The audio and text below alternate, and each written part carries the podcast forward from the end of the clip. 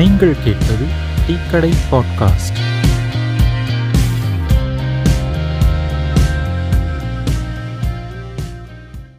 வணக்கம் மக்களே, இது டீக்கடை டிஸ்கஷன் எபிசோட் 22. நான் டீ மாஸ்டர், என் கூட சரவணன் இருக்காரு. வணக்கம் சரவணன். வணக்கம் மாஸ்டர். இன்னைக்கு ஹேம்நாத் வந்திருக்காரு. வணக்கம் ஹேம்நாத். வணக்கம் மாஸ்டர். கலைஞர் 2009 அப்புறம் ஒரு ஈழ பிரச்சனையெல்லாம் ஒரு சரியாக நடந்துக்கல அப்படின்னு சொல்லிட்டு நிறைய பேர் அவர் மேலே காண்டெலாம் இருந்தாங்க. அப்போ சொல்லியிருப்பாங்க கலைஞர் வந்து கலைஞனாகவே இருந்திருக்கலாம் அப்படின்ட்டு. நமக்கு இப்போ பொதுவாக பார்க்கும்போது என்னென்னா, ஒரு சினிமாக்காரரு அரசியல்வாதி ஆனார் அப்படின்ற மாதிரி தெரியும். ஆனால் அவர் ஆரம்பத்துலேருந்தே அரசியல்வாதியாக தான் இருந்திருக்காரு. அரசியல்வாதியாக இருந்து தன்னோட வளர்ச்சிக்கும் தன்னோட கருத்துக்களை வெளிப்படுத்துறதுக்கும் ஒரு சினிமாவை பயன்படுத்திக்கிட்டு இருக்காரு அப்படின்னு தான் தோணுது. தமிழ் படம்னாவே அதில் பாட்டு தான் மெயின்ன்ற விஷயத்தை மாற்றி வசனம் தான் மெயின் அப்படின்ற ஒரு ட்ரெண்டை கொண்டு வர்றாரு இவர். அந்த வசனம் வந்து நீங்கள் கலைஞர் வசனம்னா ஏதோ சும்மா அடுக்கு மொழியில் எழுதுறது அப்படின்றது இல்லாமல், அந்த வசனத்தில் ஒரு ரெவல்யூஷன் இருந்தது. அதுதான் நம்ம மக்களுக்கு பிடிச்சிருக்கு. சும்மா அடுக்கு மொழியில் வசனன்றது அது எல்லாருமே பண்ணுவாங்க. அந்த புராண படத்தில், இதிகாச படத்தில், படங்களெல்லாம் வந்துக்கிட்டு இருந்தது தான் அதுக்கு முன்னாடி. ஆனால் இவரோட வசனத்தில் அந்த ஃபயர் இருக்குது. அது வந்து நம்ம மக்கள் கூட கனெக்ட் பண்ணிக்க முடிஞ்சது. அதுதான் பெரிய விஷயம். இப்போ இது எப்படின்னா, பெரியார் வந்து ஒரு கூட்டத்தில் பேசுகிறாரு அப்படின்னா, இப்போ சாதாரண மக்கள் போய் கேட்கும்போது அவர் வந்து ரொம்ப ஹார்டாக பேசுவார். அதாவது இந்த மக்கள் என்ன எதை பின்பற்றிக்கிட்டு இருக்காங்களோ, எந்த பழக்க வழக்கத்தை பின்பற்றிக்கிட்டு இருக்காங்களோ அதையே அடித்து தூளாக நாராகுவார், அசிங்கப்படுத்துவார். ஆனால் அந்த மக்கள் கேட்டு சிரிப்பாங்க. நம்ம பின்பற்ற பழக்க வழக்கத்தை தான் அவர் இந்த மாதிரி அடித்து நொறுக்கிறாரு, அசிங்கப்படுத்துகிறாரு அப்படின்னு தெரியுது. ஆனால் அந்த மக்கள் வந்து கேட்டுப்பாங்க, சிரிப்பாங்க. அது வீட்டுக்கு வந்து முடிஞ்சவங்க சிந்திப்பாங்க, அவர் சொல்கிறது கரெக்டு தானே, இந்த மாதிரி பண்ணக்கூடாது அப்படின்றது. இல்லைன்றவங்க விட்டுட்டு போயிடுவாங்கன்னு வச்சுக்கோங்க. இவங்களுக்கு வந்து அது என்ன சொல்கிறாங்க அப்படின்றது புரியுது, கனெக்ட் பண்ணிக்க முடிஞ்சது. அதே இது தான் சினிமாவில் இவரோட வசனங்களும் எளிய மக்களால் கனெக்ட் பண்ண முடிஞ்சது. அதனால தான் இவனுங்களால் ஒன்றும் பண்ண முடியல. இவ்வளோ ரெவல்யூஷனரியாக அந்த வசனம்லாம் எழுதினா கூட மக்கள் அவ்வளோ அந்த வசனத்தை கேட்கறதுக்காக அவ்வளோ பேர் கூட்டம் கூடினாங்க. அந்த வியாபாரம் இருந்ததுனால இவர் ஒன்றுமே பண்ண முடியல.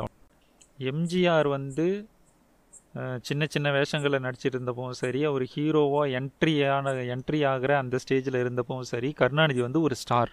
பொருளாதார ரீதியாகவும் இவர் பெரிய ஆளாக இருந்திருக்காரு, மக்கள்கிட்ட அந்த அளவும் ரீச் ஆகியிருந்திருக்கு. மந்திரிகுமாரியிலையும் இந்த டைட்டிலில் பார்த்தீங்கன்னா இவர் பேர் தான் தனியாக பெருசாக போட்டிருப்பாங்க.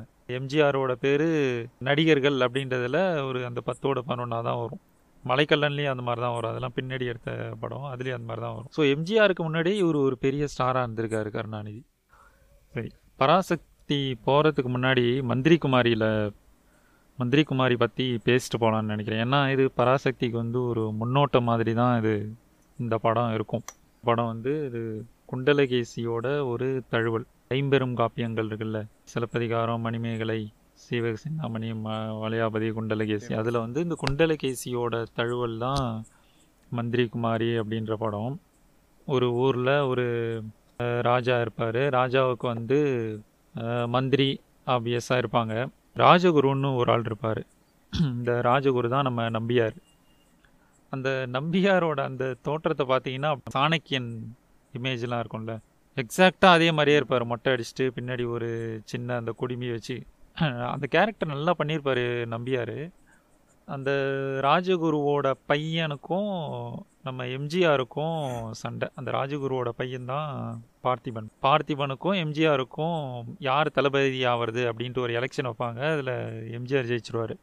கொள்ளை அடிக்கிறது அவனோட தொழிலாக இருக்கும். என்ன சொல்லுவான்னா, அது வந்து ஒரு கலை. கொள்ளையடிக்கிறது, கொலை பண்ணுறது, இதெல்லாம் வந்து அவன் ஒரு கலையாக வச்சு பண்ணிகிட்ருப்பான். அப்படி ஒரு கேரக்டர் அவன் வந்து தளபதி ஆகலான்னு பார்ப்பான். அவர் தேர்தல் நடத்துகிறப்ப இவர் எம்ஜிஆர் ஜெயிச்சிருவார். ஒரு கட்டத்தில் என்ன ஆகும் அப்படின்னா, எம்ஜிஆர் வந்து அவன் கொள்ளையடிக்கிறப்ப பிடிச்சிருவார். அந்த கூட்டத்தையே பிடிச்சிருவார், அந்த வில்லனோட கூட்டத்தை, பார்த்திபனோட கூட்டத்தை பிடிச்சிருவார். நடுவில் எம்ஜிஆர் வந்து அரசனோட மகளை ராஜகுமாரியை லவ் பண்ணுவார். இவன் அந்த பார்த்திபன் என்ன பண்ணுவான்னா, மந்திரியோட பொண்ணை இவன் ஒரு மாதிரி ஏமாற்றி லவ் பண்ண வச்சுருவான். அதான் மந்திரிகுமாரி. மந்திரியோட மகள் தான் மந்திரிகுமாரி. அவள்கிட்டயே சொல்லுவான், இது வந்து என்னோடய கலை, கொள்ளையடிக்கிறது, கொலை பண்ணுறது, இந்த மாதிரி அராஜகம் பண்ணுறதுலாம் அது என்னோட ஒரு பர்சனலாக நான் வந்து அது ஒரு கலையாக செஞ்சுக்கிட்டு இருக்கேன், என்னை வந்து உன்னால் தடுக்க முடியாது அப்படின்ற மாதிரி அவனோட இதெல்லாம் காமிச்சிருவான். அந்த வாராய் நீ வாராயின்ற பாட்டு ரொம்ப ஃபேமஸாக இருந்திருக்கும். அது எங்கே வருது அப்படின்னா, இந்த மந்திரிகுமாரியை போட்டு தள்ளிட்டு ராஜகுமாரியோட சேர்ந்துடலாம் அப்படின்னு சொல்லிட்டு அவன் ஒரு சூழ்ச்சிலாம் பண்ணுவான். எம்ஜிஆர்கிட்டேருந்து அந்த ராஜகுமாரியை பிரித்து மந்திரிகுமாரியை தீர்த்து கட்டிட்டு நம்ம வந்து ராஜாவாயிடலாம் அப்படின்ற மாதிரி கதை போகும். மந்திரிகுமாரியை கொண்டு போய் தீர்த்து கட்டுறதுக்காக அந்த மலையிலக்கி கூட்டு போவாங்க. அந்த பாட்டுலாம் ஃபேமஸ் ஆனது. அங்கே போய் என்ன பண்ணுவாங்க அப்படின்றது தெரியும். மலை மேலே இவனை பிடிச்சி தள்ளி விட்ருவாங்க. ஆக்சுவலாக அந்த காலத்தில் சமூகம் என்ன சொல்லணும்னா, புருஷன் என்ன பண்ணாலும் பொறுத்துக்கணும், கல்லானாலும் கணவன் புல்லானாலும் புருஷன், அவன் உயிருக்காக நம்ம தெய்வத்தை பிரார்த்திக்கணும். ஆக்சுவலாக இந்த படத்துக்கு பின்னாடி வந்த நிறைய சாமி படங்கள்லாம் அதான் அந்த கர்மத்தை தான் படமாக எடுத்து வச்சுருந்துருப்பாங்க. எனக்கு தாலி பாக்கியம் கொடு, அதை கொடு, இதை கொடுன்னு அதை ஒன்று உடைச்சிருப்பாரு. அந்த காலகட்டத்திலே அப்படி தானே வந்துட்டு இருந்தது அந்த படங்கள். அந்த மந்திரிகுமாரி காலகட்டத்திலே அப்படி தானே வந்துட்டு இருந்தது. அப்புறம் இன்னொன்று, இந்த நம்பியார் கேரக்டர் வந்து பார்ப்பனியத்தோட உருவமாக இவர் வந்து நிற்பார், ராஜகுரு அப்படின்னு. அவர் அந்த ராஜாவை கூப்பிட்றது எல்லாமே பார்த்திங்கன்னா ராஜாவோ இல்லை அரசன்லாம் கூட மாட்டார், ஹே ராஜன் அப்படிம்பார். படம் ஆரம்பத்திலேயே இந்த பார்த்திபனோட கூட்டம் கொள்ளையடிச்சிரும், எல்லாம் வந்து முறையிடுவாங்க. எம்ஜிஆர்கிட்ட பொறுப்பை ஒப்படைப்பாங்க, நீ வந்து இந்த கொள்ளை கூட்டத்தை பிடிக்கணும் அப்படின்னு சொல்லிட்டு. நம்பியார் என்ன சொல்லுவார், இதெல்லாம் தேவையில்லாத வேலை, நான் வந்து வேள்வி செய்கிறேன், யாகம் செய்கிறேன், சம்ஹார யாகமோ ஏதோ ஒன்று சொல்லுவார். அந்த யாகம் செஞ்சால் இதெல்லாம் போயிடும், இது தேவையில்லாமல் அவன்கிட்ட பொறுப்பை ஒப்படைக்கிறீங்க, அவனால் முடியாது அப்படின்வார். அந்த அந்த பார்ப்பனி என்ன பண்ணிச்சோ, அந்த காலத்தில் என்ன பண்ணிச்சோ, அப்போ என்னென்னலாம் சூழ்ச்சி பண்ணுமோ அதை எல்லாமே இவர் பண்ணுவாப்புல நம்பியார் அந்த கேரக்டர் பண்ணும். மந்திரி வந்து அதுக்கு ஒத்துக்க மாட்டார். இந்த மந்திரி வந்து நம்ம மக்கள் என்ன மனநிலையில் இருக்காங்களோ அந்த மனநிலையில் இருப்பார் அவர். என்னென்னா இந்த இப்போ வேதம் இதிகாசம் புராணம்னு இந்த நம்பியார் சொல்கிறதெல்லாம் ஒத்துக்க மாட்டார். ஆனால் சாமி நம்பிக்கை இருக்கும், தெய்வ பக்தி இருக்கும் அவருக்கு. இது வந்து டிப்பிக்கல் நம்ம மக்களோட மனநிலை. அது இப்போ மக்கள் வந்து இப்போ நம்ம ஊரில் பார்த்தோம் அப்படின்னா இந்த வேதம் புராணம் இதிகாசம்லாம் வந்து சொல்லாம் நம்ப மாட்டாங்க. ஆனால் நைட்டு சாமி வந்து என் கனவுல இது சொல்லிச்சு அப்படின்னா நம்பிடுவாங்க. இந்த மென்டாலிட்டியில் இருக்கிறவர் அந்த மந்திரி, அந்த ஆள். இதில் தான் நம்ம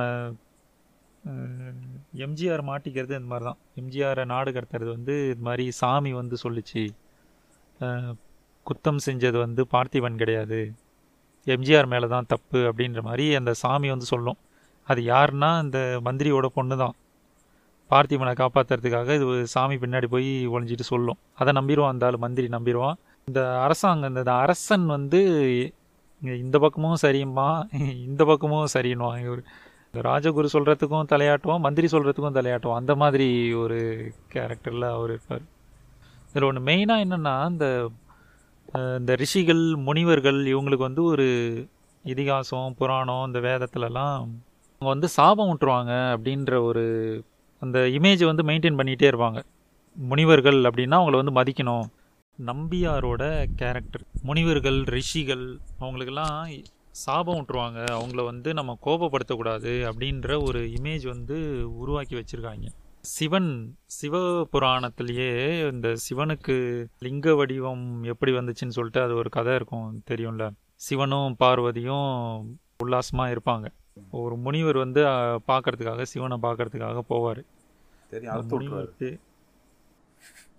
அந்தால் பேர் வந்து முனிவரோ விடும்.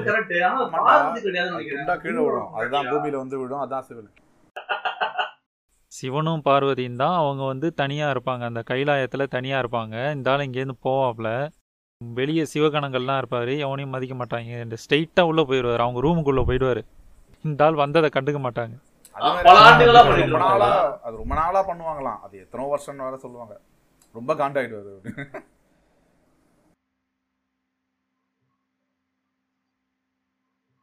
இல்லை, இந்த இந்த கேரக்டரை பாருங்களேன். இவனுங்க அந்த முனிவர் ரிஷிகள்லாம் எப்படி வடிவமைக்கிறானுங்க பாருங்களேன்.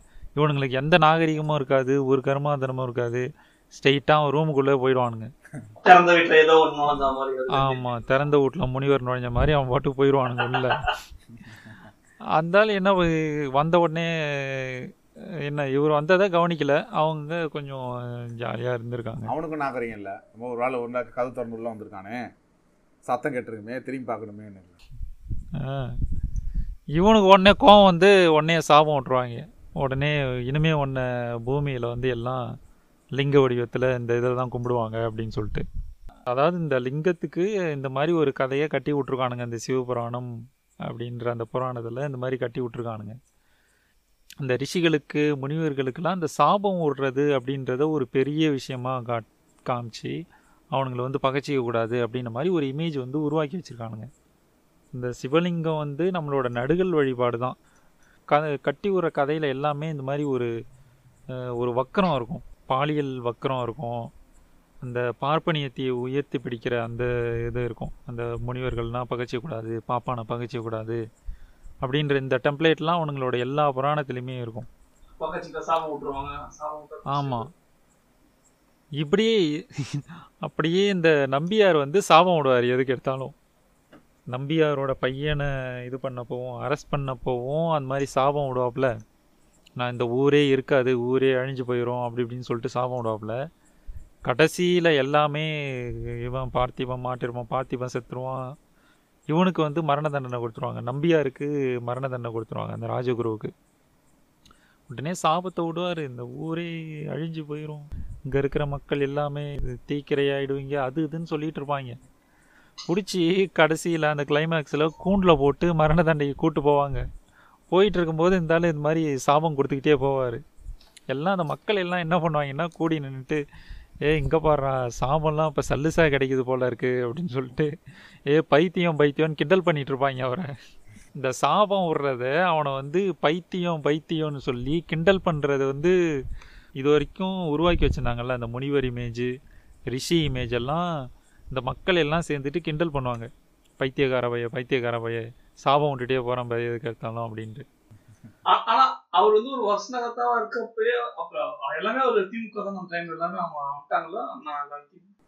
ஆமாம், அப்போ திமுக காரலாம் 49 வந்துட்டாங்களே வெளில. இது வந்து 1950 வந்த படம் அந்த மந்திரிகுமாரி அப்படின்றது.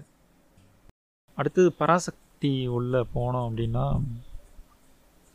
இந்த படத்தை வந்து இப்போது 1952 வருது, காங்கிரஸ் பீரியடு. ராஜாஜி சிஎம்மாக இருக்கார்.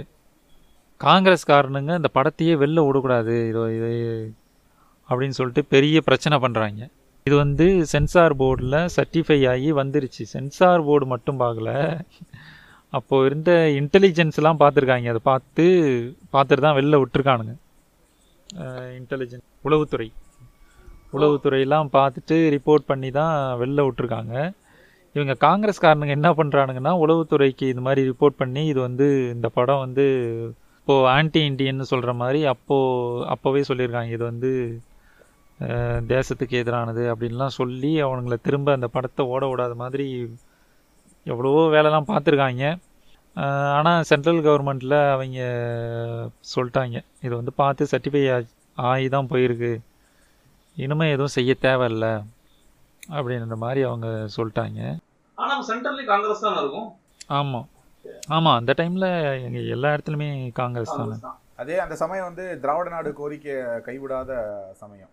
படத்திலே பாட்டு எடுத்தோடனே பாரதிதாசனோட பாட்டோட தான் ஆரம்பிக்கும், வாழ்க வாழ்கவே நாடு அப்படின்னு தான் ஆரம்பிக்கும்.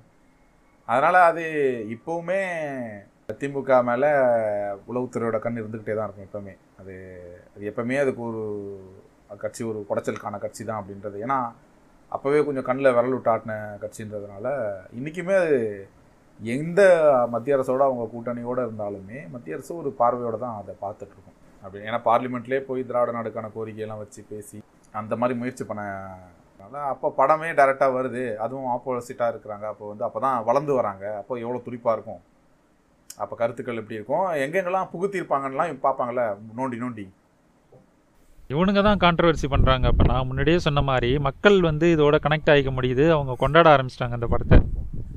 கூட்டம் அங்கங்கே தேட்டர்லாம் குமிஞ்சிக்கிட்டு இருக்குது. ஆனால் இவனுங்க வந்து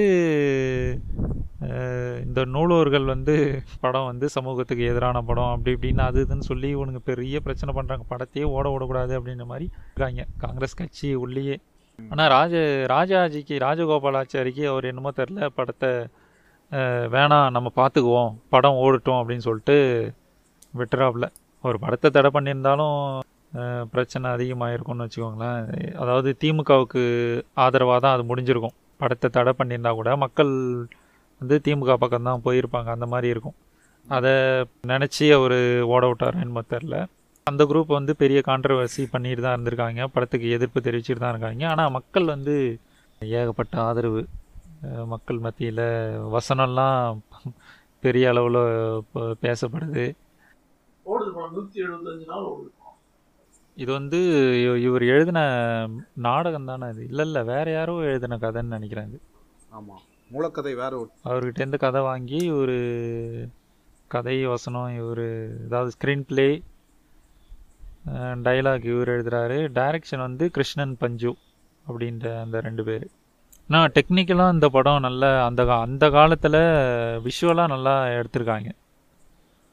இந்த போர் காட்சியெல்லாம் காட்டுறதா இருக்கட்டும், அப்போவே இந்த மேலே இப்போ இந்த ட்ரோன் ஷாட் மாதிரிலாம் அப்போவே வச்சுருப்பாங்க. ஆமாம், வேர்ல்டு வார் 2 பற்றினாட்டு. ஆமாம், ரெண்டாம் உலக போர். ஆமாம், இது நடக்கிறதே 42 தானே? 1942 வேர்ல்டு வார் நடுவில். அப்போ தான் பர்மாலேருந்து எல்லாம் ஆமாம் அகதிகளாக திரும்பி எல்லாம் தாய்நாட்டுக்கு இங்கே வருவாங்க அகதிகளாக. அந்த சுச்சுவேஷனில் படத்தோட கதை அமைக்கப்படுது. நீங்கள் சொல்லுங்கள் சரவணன். நான் நினச்சேன்னா சரி ரொம்ப நாள் வச்சு படம் பார்த்து படம் அந்த அளவுக்கு இன்ட்ரெஸ்டிங்காக போகுமான்னு தெரியல. ஏன்னா வேற ஒரு இன்னும் 2-3 படங்கள் பார்த்தேன், அது அப்படியே ஒரு சோம்பல் தட்டுற மாதிரி இருந்தது. எல்லா படமுமே ஒரு ஆவரேஜாக 2.25 மணி நேரம் தான் இருக்குது. இந்த படமும் அப்படி தான் இருந்தது. இதுவும் ஒரு 2 மணி நேரம் 50 நிமிஷத்துக்கிட்ட போகிற படம். நானும் அப்படி தயக்கத்தோடு தான் ஆரம்பித்தேன். சரி, ஆஹா ஓஹோன்றோம், எப்படியா இருந்தாலும் ஒரு படம் சோம்பல் தடை தானே செய்யும். பழைய படம்னாவே அந்த மைண்ட் செட் வந்துடும், அந்த மைண்ட் செட்டு வந்துடும்ல. எப்படியா இருந்தாலும் இது அது ஒரு கிறிஸ்பாக ஸ்க்ரீன் ப்ளே பண்ணியிருக்க வாய்ப்பு இல்லை. பட் அங்கே தான் ஏன் இது வந்து ஒரு எப்பிக்காக இன்னும் நிற்கிது மூவி.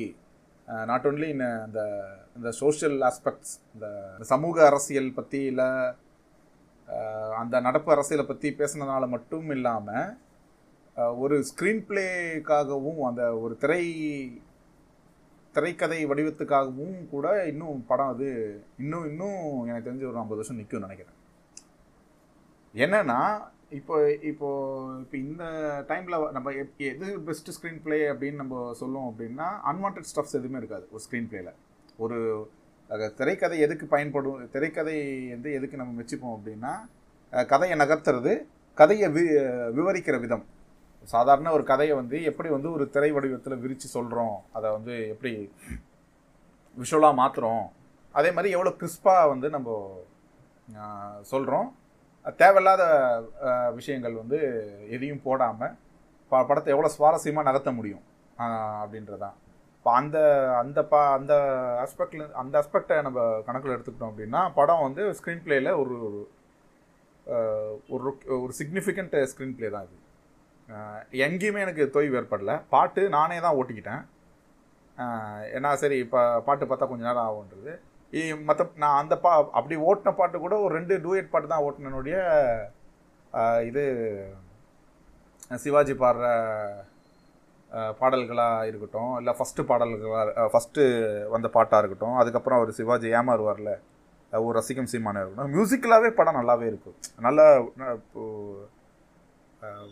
சொல்ல மியூசிக்குமே படத்தில் நல்லா இருந்துருக்குது. பர்டிகுலராக பிஜிஎம் கூட, படத்தோட பேக்ரவுண்ட் மியூசிக் கூட எனக்கு தெரிஞ்சு அந்த காலத்தில் அப்படி யோசிச்சுருப்பாங்களான்றது தான் தெரியல. அந்த வார் பர்மாலேருந்து சந்திரசேகர் வந்து அவர் ஃபேமிலியோட கிளம்புவார். ஏன்னா முன்னாடி குணசேகர் கிளம்பிடுவார் தனியாக, அவரோட கப்பல் மாட்டிக்கும் போயிடுவார். இது ஞானசேகரன் வந்து அவர் கூட வருவார். அந்த ஞானசேகரனும் சந்திரசேகரனும் அவங்க ஒய்ஃபு, அப்புறம் அந்த வீட்டு உதவியாள் அவங்க வரும்போது ஒரு ஒரு கோரஸ் சவுண்ட் இருக்கும் ஆன்னு, அதெல்லாம் கொடுத்து கூட அவங்க ஒரு பிஜிஎம்மில் வந்து ஒரு அவ்வளோ இன்ட்ரெஸ்டிங்காக மாற்றிருப்பாங்க. அந்த சவுண்ட் எஃபெக்ட் ஒளிப்பதிவு கூட நல்லாயிருக்கும்.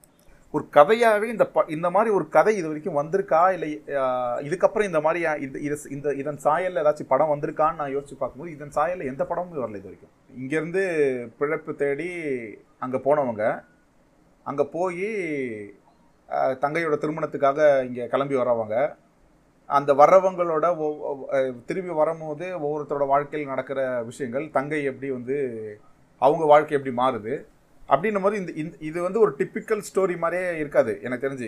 இது மாதிரி ஒரு வேறு படங்கள் வந்த மாதிரியே நான் எனக்கு தெரிஞ்ச, உங்களுக்கு ஏதாச்சும் ஞாபகம் இருக்கா? எனக்கு தெரிஞ்சு இப்போது ஒரு அண்ணன் தங்கச்சி பாசம்னா அந்த மாதிரி ஒரு அந்த மாதிரி ஸ்டீரியோ டைப்பில் நிறைய படம் வந்துருக்குது. பட் இந்த மாதிரி ஒரு வெளிநாட்டிலேருந்து வந்து ஒரு தங்கையை பார்க்கணுன்னு ஆர்வத்தோடு வரவங்க தங்கையை வந்து நேரடியாகவே வந்து பார்க்கும்போது அவருக்கு அவங்க அந்த துன்பத்தில் உழண்டுக்கிட்டு இருக்கிறத பார்க்குறது, ஒவ்வொரு கேரக்டரும் ஒவ்வொரு விதத்தில் வந்து ஷேட்டர்ட் ஆகி அப்படின்ற இது எனக்கு உங்களுக்கு இந்த படம் பார்க்கும்போது இது அந்த படம் மாதிரி இருக்குது ஏதாச்சும் ஞாபகம் வந்துருக்குதா? எனக்கு ஞாபகம் வரல, படம் எத்தனை வாட்டி பார்த்தாலும் அது ஞாபகம் வரல. உங்களுக்கு யாருக்காச்சும் அந்த மாதிரி தோணியிருக்கா இந்த மாதிரி படம்? இப்போ பின்னாடி வரும் அந்த எம்ஜிஆர் படம்லாம், அதாவது ஒரு குடும்பத்தில் இருக்க சகோதரர்கள்லாம் தனித்தனியாக பிரிஞ்சிருவாங்க, அதுக்கப்புறம் எல்லாம் ஒன்றா சேருவாங்க, அந்த ஃபேமிலி பாட்டெல்லாம் ஒன்று இருக்கும். இதெல்லாம் வந்து இதுக்கு அப்புறமா தான் வருது, பராசக்திக்கு அப்புறமா வருது. ஆனால் அது கூட இந்த அளவுக்கு இப்போ அதுதான் இவ்வளோ இன்ட்ரெஸ்டிங்காக இருந்திருக்காது. என்ன அப்படின்னா இவ்வளோ கதையம்சத்தோட ஒவ்வொரு ஞானசேகரனுக்கு ஒரு போர்ஷன், குணசேகரனுக்கு ஒரு ஒரு போர்ஷன், முக்கியமான போர்ஷன், சந்திரசேகரனுக்கு போர்ஷன். நீங்கள் எல்லா சீனையும் பார்த்தாலுமே எதுவுமே தேவையில்லாத சீனாக இருக்காது, எல்லாமே படத்தை அடுத்த கட்டத்துக்கு நகர்த்துறதுக்கான சீனாக தான் இருக்கும். இந்த மாதிரி ஒரு ஒரு ஹிஸ்டாரிக்கல் பேக்ரவுண்டோட பர்மா ஒரு ஒரு ரெண்டாம் உலக போகிற ஒரு ஒரு பேக்ரவுண்டாக வச்சுக்கிட்டு இந்த மாதிரி வந்து கதையாகவே சொல்கிறேன், ஒரு 3 பேர் அங்கேருந்து கிளம்பி வராங்க, 3 பேர் தனித்தனியாக பிரிஞ்சுட்டாங்க. இப்போ அந்த எம்ஜிஆர் மாதிரி படங்களில் கூட வந்து 3 பேரும் விவரம் தெரியாத விஷயத்தில் வயசுலேயே பிரிஞ்சிருவாங்க, அது வேணுமே பிரிக்கடிக்கப்படுவார்கள் அவர்கள், வேணுமே அவங்க பிரித்தாதான் அந்த சென்டிமெண்ட். ஆனால் இது பார்த்தீங்க அப்படின்னா இது வந்து ரொம்ப இயற்கையாக நடக்கிற மாதிரி இருக்கும், அந்த சூழலோடு அது பிளெண்டாக இருக்கும். இது அதுக்கப்புறம் வந்து நேரடியாக வந்து இது தங்கையை பார்க்குறதா இருக்கட்டும், அந்த தங்கை வந்து எல்லாருக்கிட்டையும் போய் கேட்குறதா இருக்கட்டும். அப்புறம் நடுவில் வந்து பண்டரி மாதிரி மாதிரி ஒரு கேரக்டரு ஒரு கதையாக பார்க்கும்போது நான் இது வரைக்கும் இந்த மாதிரி வேறு எந்த இந்த படத்தோட சாயல்கள் வேறு எந்த படத்துலையும் இருந்த மாதிரி எனக்கு பெருசாக தெரியல. இது இந்த பராசக்தி மாதிரி தானே இருக்குது அப்படின்ற இதுக்கு இன்னொரு முக்கிய காரணம் கலைஞரோட வசனம் கூட முக்கியமாக அந்த அந்த படத்தில் இருக்கிற காட்சிகள். ஏன்னா அந்த மாதிரி காட்சிகள் அதுக்கப்புறம் எங்கேயுமே வந்தது கிடையாது, இன்றைக்குமே இந்த மாதிரி காட்சியை வைக்கிறதுக்கு தயங்குவாங்க. அப்படி கதை அம்சத்தில் கூட வந்து ஒரு ஃப்ரெஷ்ஷான ஒரு படமாக தான் இருக்குது. படம் வந்து எப்படி ஸ்டார்ட் ஆகுதுன்னா ஒரு 3 பேரும் பிழைக்கிறதுக்காக பர்மாண்ட ரங்கூனில் போய் இருக்கிறாங்க. ஒரு செல்வ செழிப்பான ஒரு குடும்பம் தான் அந்த குடும்பம் வந்து தங்கையோட கல்யாணத்துக்காக தயாராகுது. இங்கே இந்தியாவில் வந்து தங்கைக்கான கல்யாண ஏற்பாடு நடந்துக்கிட்டு இருக்குது, அதுக்காக அவங்க அங்கேருந்து கிளம்ப தயாராகிறாங்க. ஒரு அந்த போர் சூழல்ன்றதுனால அவங்களுக்கு வீட்டுக்கு ஒருத்தர் தான் அனுமதி கிடைக்குது. அதில் சிவாஜி தான் குணசேகரன், அவர் தான் அங்கேருந்து கிளம்பி ஃபஸ்ட்டு இந்தியாவுக்கு. இந்த இன்ட்ரடக்ஷன் போர்ஷனில் ஒரு சின்ன குறியீடாக அவங்க என்ன வச்சுருப்பாங்க அப்படின்னா, அவங்க ரங்கூனில் வந்து அந்த இருக்கிற வீட்டில் வந்து ஒரு ஃபோட்டோ மாட்டிருப்பாங்க. அதாவது சந்திரசேகர் பெரிய அண்ணன் இருக்கார்ல, அவரோட மாமனார் ஃபோட்டோன்னு இருக்கும் அங்கே. அந்த அவங்க ஒய்ஃப் கிட்ட சொல்லுவார், இருந்தாலும் உங்கள் அப்பா தானே இந்த நலிஞ்சு போன ஒரு நம்ம குடும்பத்தை தூக்கி விட்டதில். அந்த ஃபோட்டோ யாருன்னா அவர் வந்து சார் பிடி தியாகராயர், அவர் தான் நீதி கட்சி founder, one of the founder. அவர் எப்படி நம்ம மேப் பண்ணிக்கலாம் அப்படின்னா, இந்த திராவிட இனம், இந்த திராவிடர்கள் இல்லை இந்த பார்ப்பன இல்லாத மக்கள் அப்படின்றவங்களோட வாழ்க்கையில் அவங்களோட இந்த சமூக ஏற்றத்தில் ஜஸ்டிஸ் பார்ட்டியோட பங்கு முக்கியமானது. அந்த அவங்களோட அரசியல் வாழ்வாக இருக்கட்டும் இல்லை சமூக வாழ்வாக இருக்கட்டும், அதில் அதை அப்படியே நம்ம மேப் பண்ணிக்கலாம். அவர் சொல்கிறத வந்து நம்ம அவர் அதோட கூட ஒப்புமைப்படுத்திக்கலாம். அதை நம்ம நலிஞ்சிருந்த ஒரு இது வந்து மீட்டெடுத்தது அவர் தானே அப்படின்ற ஒரு சின்ன குறியீடாக மட்டும்தான் அதில் அங்கே வச்சுருப்பாங்க. அது அந்த சார் பிடி தியாகராயோட ஃபோட்டோ அங்கே இருக்கும். அதாவது நீதி கட்சி ஆரம்பித்து விட்ட அந்த லெகசியில் தான் நம்ம வந்து இப்போது இதை வந்து முன்னெடுத்துக்கிட்டு இருக்கோம் அப்படின்ற மாதிரி காமிச்சிருப்பாங்க. ஆமாம், அதுதான் அது கலைஞர் அப்படி வச்சாரா இல்லை அந்த இன்டென்ஷனில் அவங்க வச்சாங்களான்னு தெரியல. நான் புரிஞ்சுக்கிட்டது அப்படி தான், அந்த டைலாக்கோட உள்ளர்த்தம் அப்படியே தான் இருந்திருக்கும். அதை நினச்சி கூட அவர் எழுதியிருக்க வாய்ப்பு இருக்குது அப்படின்றதான் நான் நினைக்கிறேன். அப்புறம் இங்கே இந்தியாவில் கல்யாணிக்கு வந்து கல்யாண ஏற்பாடு நடக்குது. கல்யாண ஏற்பாடு நம்ம கவனித்தோம் பார்த்திங்கன்னா, அது ஒரு புரோகித முறைப்படி நடக்கிற ஒரு கல்யாணம். ஒரு ஐயரை வச்சு சமஸ்கிருத மந்திரங்கள் ஓதி, இதுக்கு கான்ட்ராஸ்டாக ஒரு டைலாக் அங்கே இருக்கும் கிளைமேக்ஸில், அது நான் அப்புறம் வரேன். பட் இது வந்து நடக்கும். இது ஏன் அப்படி வைக்கிறாங்க, இது ஏன் அப்படி நடக்குது அப்படின்னா, இப்போ ராமனுக்கு அப்படி தான் வந்து அத்தனை ரிஷிகள் வந்து நாள் பார்த்து அவனுக்கு கல்யாணம் பண்ணி வச்சது. ராமன்னா சீதையோட ராமன். ஆனால் அவன் வாழ்க்கை எப்படி ஆனதுன்றது நம்மளுக்கு தெரியும். கல்யாணி இந்த படத்தில் எவ்வளோ அல்லோல கொல்லோல பட்டா.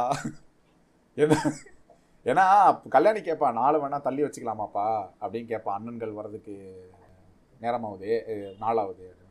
இல்லைம்மா, ஐயர் வச்ச தேதி தள்ளக்கூடாது அப்படின்னா.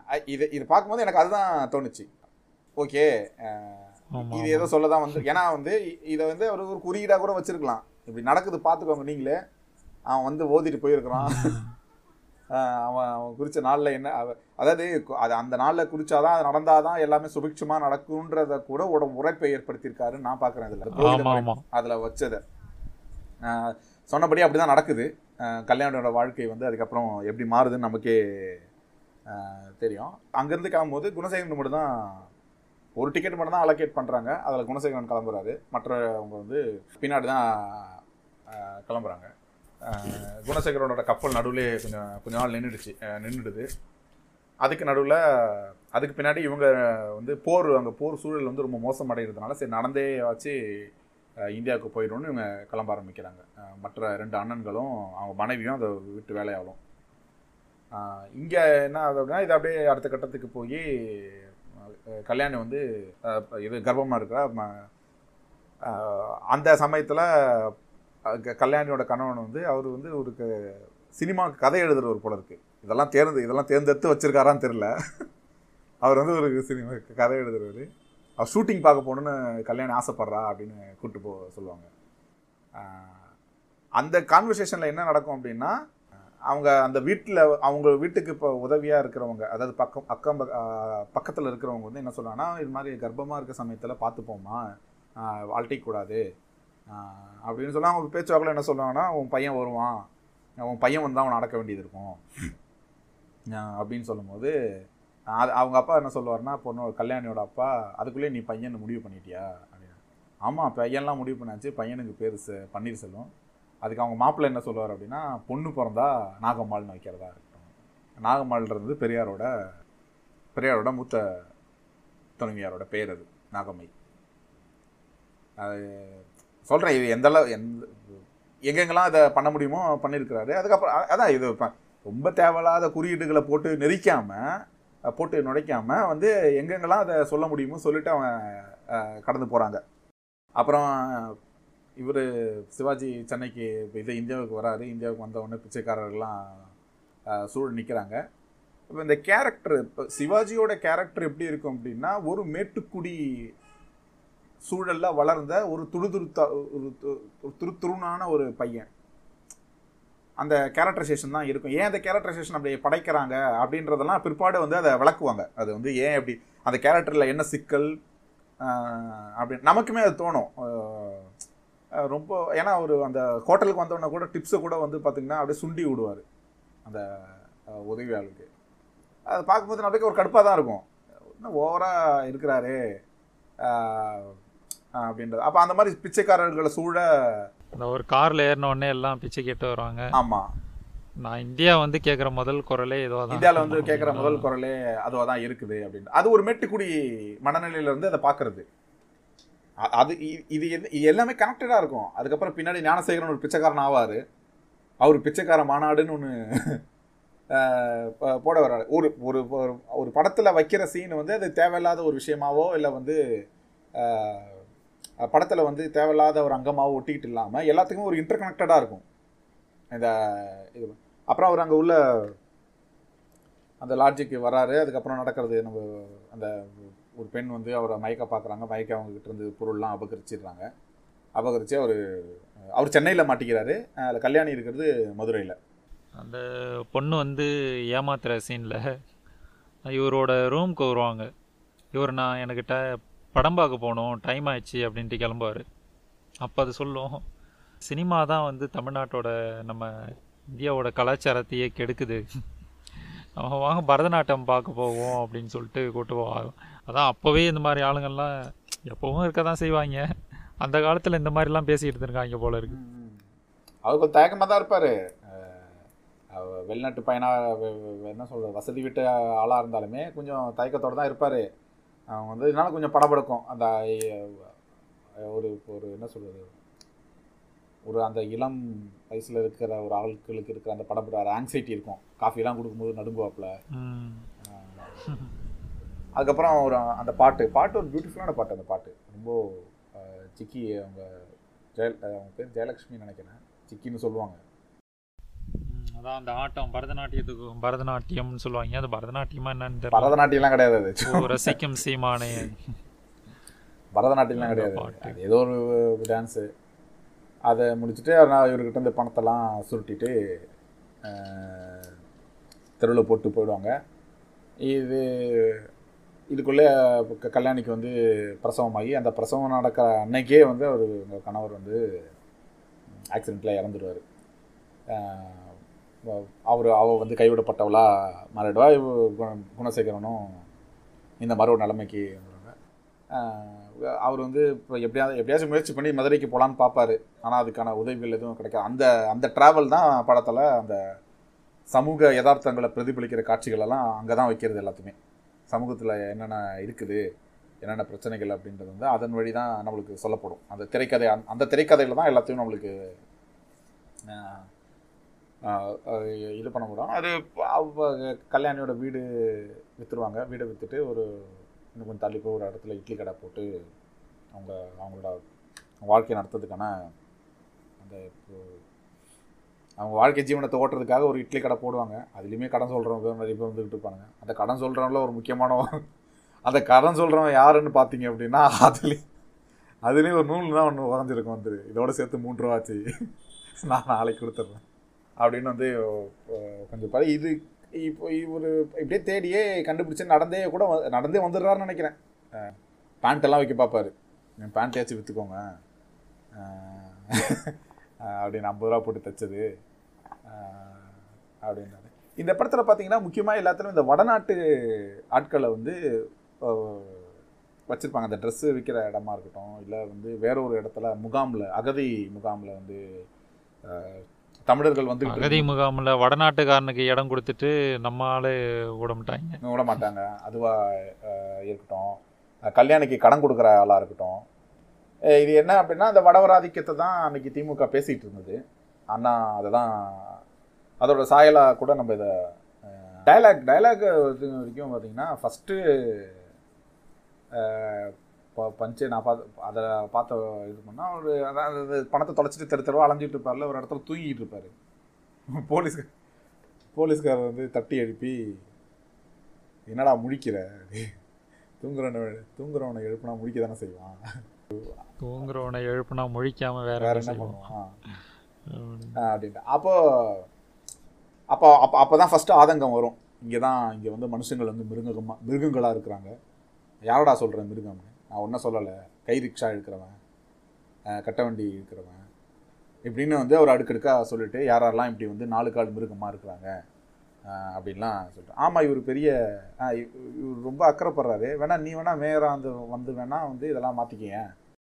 ஆமாம், நீ மெட்ராஸ்க்கு மேயராக வந்து 4 காலில் இருக்கிற மனுஷன்லாம் திரும்ப 2 காலுக்கு மாற்று அப்படின்ற மாதிரி சொல்லுவாப்புல. ஆமாம், இது கலைஞரோட இது வந்து ஒரு அரசியல் சபதம். அதை கூட வந்து ஒரு அந்த எண்ணத்தை அதில் வெளிப்படுத்தியிருக்கிறாரு. நம்ம வந்தால் இது ஏன்னா அவர் வந்தவொடனே முதல்ல ஒழிச்சது அதுதான் கை ரிக்ஷா ஒழிச்சு சைக்கிள் ரிக்ஷா கொடுத்தது அவர் தான். அந்த எண்ணம் அதாவது ஆமாம், அதான் நான் முன்னாடி சொன்ன மாதிரி அவர் வந்து சினிமாவை வந்து பயன்படுத்திட்டு இருக்காரு. அவர் உள்ளுக்குள்ளே அவர் வந்து ஒரு எப்போவுமே ஒரு அரசியல்வாதியாக தான் இருந்துகிட்டு இருந்திருக்காரு. சமூகத்தை பற்றியே தான் சிந்திச்சுட்டு இருந்திருக்காரு. அந்த இப்போ இவர் திராவிடர் விடுதலை கழகத்தோட தலைவர் குளத்தூர்மணி ஒரு இடத்துல சொல்லும்போது கலைஞருக்கான அந்த அவர் இறந்த பிறகு அவரோட நினைவுதல் கூட்டத்துக்காக அவரை பற்றி பேசும்போது அது ஒரு சின்ன பதிப்பாகவே வெளில வந்திருக்கு. கருஞ்சட்டை கலைஞர்னு ஒரு சின்ன பதிப்பாகவே வெளில வந்திருக்கு, ஒரு வெளியீடாக வந்திருக்கு. அதில் என்ன சொல்கிறார் அப்படின்னா வந்து இந்த ரோட்டு ஓரத்தில் இந்த சாலை போடுறாங்களே சாலை பணியாளர்கள் அவங்களுக்கு வந்து பூட்ஸ் கொடுக்கணும். ஏன்னா அவங்க வந்து ஒரு ரப்பரையோ ஏதோ ஒரு விஷயத்த தான் காலில் கட்டி விட்டுருப்பாங்க. பட் அவங்களுக்கு பூட்ஸ் கொடுக்கணுன்ற எண்ணம் வந்து கலைஞர் ஆட்சியில் தான் வருது. அவங்களுக்கு அது வழங்கப்படுது அரசு சார்பாகவே, அவங்களுக்கு அதை கொடுக்கணும் அப்படின்றது. இப்போ இந்த மாதிரி வந்து சமூகத்தில் இருக்கிற விளிம்பு நிலை மக்களை பற்றின சிந்தனை, அந்த சிந்தனையே இல்லாத ஒரு கேரக்டர் தான் குணசேகரன். ஆனால் அந்த குணசேகரன் வாயிலிருந்து தான் இப்படி ஒரு டயலாக் வெளிவருது. இந்த இந்த முரண்பாடை நம்ம புரிஞ்சுக்கணும். ஏன்னா அந்த ஆரம்பத்துலேருந்து பார்த்தோம் அப்படின்னா ஒரு சொஃபஸ்டிகேட்டடான லைஃப் ஸ்டைல்லேருந்து மெல்ல மெல்லமாக அதோட வீழ்ச்சியை வந்து குணசேகரன் அதை அனுபவிச்சுட்டே வரான். அது அதாவது மேல்நிலையிலேருந்து அந்த கீழ்நிலைக்கு ட்ராவலாக அவனோட சிந்தனை மாற்றங்கள் நடந்துகிட்டு இருக்கு. சமூகத்தை பற்றின புரிதல்கள் உருவாகிட்டே வருது மெல்ல மெல்ல அப்படியே. அது அடுத்தடுத்த சமூகத்தில் அடிவாங்க அந்த அதான் அந்த கேரக்டர் ஆர்க்குன்னு சொல்லுவாங்கல்ல. ஆமாம், அப்படி இருந்த சிவாஜி இந்த மாதிரி அடிவாங்கி பண்பட்டு கடைசியில் அவர் வேற ஒரு மாதிரி உருவாவார், அந்த மெச்சூர் ஆவார். ஆமாம், அந்த அந்த இது அந்த ட்ராவல் தான் படமே. ஆக்சுவலாக அது ஃபுல்லாகவே அந்த படத்தோட ட்ராவலாகவே இதுவாக தான் இருக்கும். ஏன் இதை அது வந்து ஒரு ஒரு சொஃபிஸ்டிகேட்டடான ஒரு லைஃப் ஸ்டைல் இருந்து, ஏன்னா சாதாரணமாகவே கதாபாத்திரத்தை படைக்கும் போது நம்ம வந்து குணசேகரனை ஒரு பிச்சைக்காரனாவோ இல்லை இந்த மாதிரி காமிச்சிருக்கலாம். ஆனால் எது அழுத்தமாக பதிவாகும் அப்படின்னா என்றைக்குமே மக்கள் வந்து எப்படி அவங்களுக்கு வந்து எது போய் சேரும் அப்படின்னா, அப்படி இருந்த ஒருத்தன் இப்படியாகி என்னென்ன பேசுகிறான். இது வந்து இந்த டிஃப்ரென்ஷியேஷன் இருக்குல்ல, இது வந்து மக்கள்கிட்ட டக்குன்னு போய் சேரும். ஒரு இப்போ எம்ஜிஆரே ஏன் மக்களுக்கு ஒரு அதில் வந்து ஒரு நிறமும் இருக்குது. எம்ஜிஆர் மாதிரி ஒரு பளபளப்பான ஆளை வந்து ஒரு விளிம்புநிலை மக்கள் வந்து ரொம்ப இதுவாக தான் பார்ப்பாங்க. எவ்வளோ தகன்னு இருக்கிறாரு, அவரு நம்மளெல்லாம் கட்டிப்பிடிக்கிறாரு, அவருக்கு நம்மளுக்கு ஏன்னா எம்ஜிஆரை இன்றைக்கி எதன் வழி விதந்தோறவங்க இருப்பாங்க அப்படின்னா அவரோட அழகை திருப்பி சொல்கிறவங்களும் இருப்பாங்க. ஒரு அந்த அவங்க வந்து ஒரு மேலே பார்க்குற ஒரு ஆள் வந்து ஒரு ஒரு ஒரு கீழ்நிலைக்கு வந்து ஒரு விஷயத்தை அதை செய்யும் போது ஒரு பேசும்போது அதோட தாக்கம் வந்து இதாக இருக்கும். அப்படி வந்து குணசேகரனையும் அப்படி தான் பார்த்துருப்பாங்க. ரொம்ப பணம் ரொம்ப செழிப்பாக இருக்கிறான் அப்படின்னும் போது அடிவாங்க அப்போ தான் வந்து குணசேகரன் வந்து ஆடியன்ஸ் வந்து கனெக்ட் பண்ணிப்பாங்க. அப்போ கனெக்ட் பண்ணியிருக்க முடியாது. பணத்தை தொலைக்கும் போது வேணும் இவனுக்கு இப்படி தான் வேணும் அப்படின்னு கூட நினச்சிருக்கலாம் இந்த மாதிரி இப்போ இருக்கிறதுக்கு. அப்புறம் தான் கனெக்ட் பண்ணிக்க முடியும். இந்த மாதிரி கீழே இறங்க இது இப்படி போயிட்டு இருக்கும்போது ஒரு கட்டத்தில் கல்யாணியை கண்டு அடைந்துடுறாரு குணசேகரன். தேடி அவங்க வீட்டு பக்கத்துலேயே போய் அதை கண் கலங்கி அவர் வந்து இந்த வடிய நிலையில் வந்து என் தங்கச்சிக்கிட்ட என்னை நான் அடையாளப்படுத்திக்கூடாது, அதனால் நான் அப்படியே தான் இருப்பேன், சொல்லிக்காமல் தான் இருப்பேன், ஆனால் அவள் பின்னாடியே தான் இருப்பேன் அப்படின்றது. அது இதை நினச்சிக்கிட்டே இருக்கும்போது கல்யாணி வந்து பார்த்துக்கும்போது தன்னை ஒரு பைத்தியமாக காமிச்சிக்கணுன்றதுக்காக அவர் என்ன பண்ணுவார்னா ஒரு தர்பார் மாதிரி நடத்துவார். ஒரு சின்ன ஒரு அது ஒரு ஒரு சின்ன நாடகம் மாதிரி, ஒரு ஓரங்க நாடகம் மாதிரி நடத்துவார். அதுலேயும் அந்த டைலாக்ஸ்லையும் பார்த்திங்க அப்படின்னா கலைஞரோட வேலைகள் இருக்கும். அதில் வந்து அந்த ராஜா மன்னன் வந்து என்னன்னா மந்திரி மாதிரியே மும்மாரியும் மழை பெய்கிறதா அப்படின்னு கேட்கும்போது இவரே திருப்பி கீழே இறங்கி வந்து அதுக்கு தான் மன்னா வருண பகவானுக்கு தந்தி அடிச்சிருக்கும் கட்டுக்கட்டா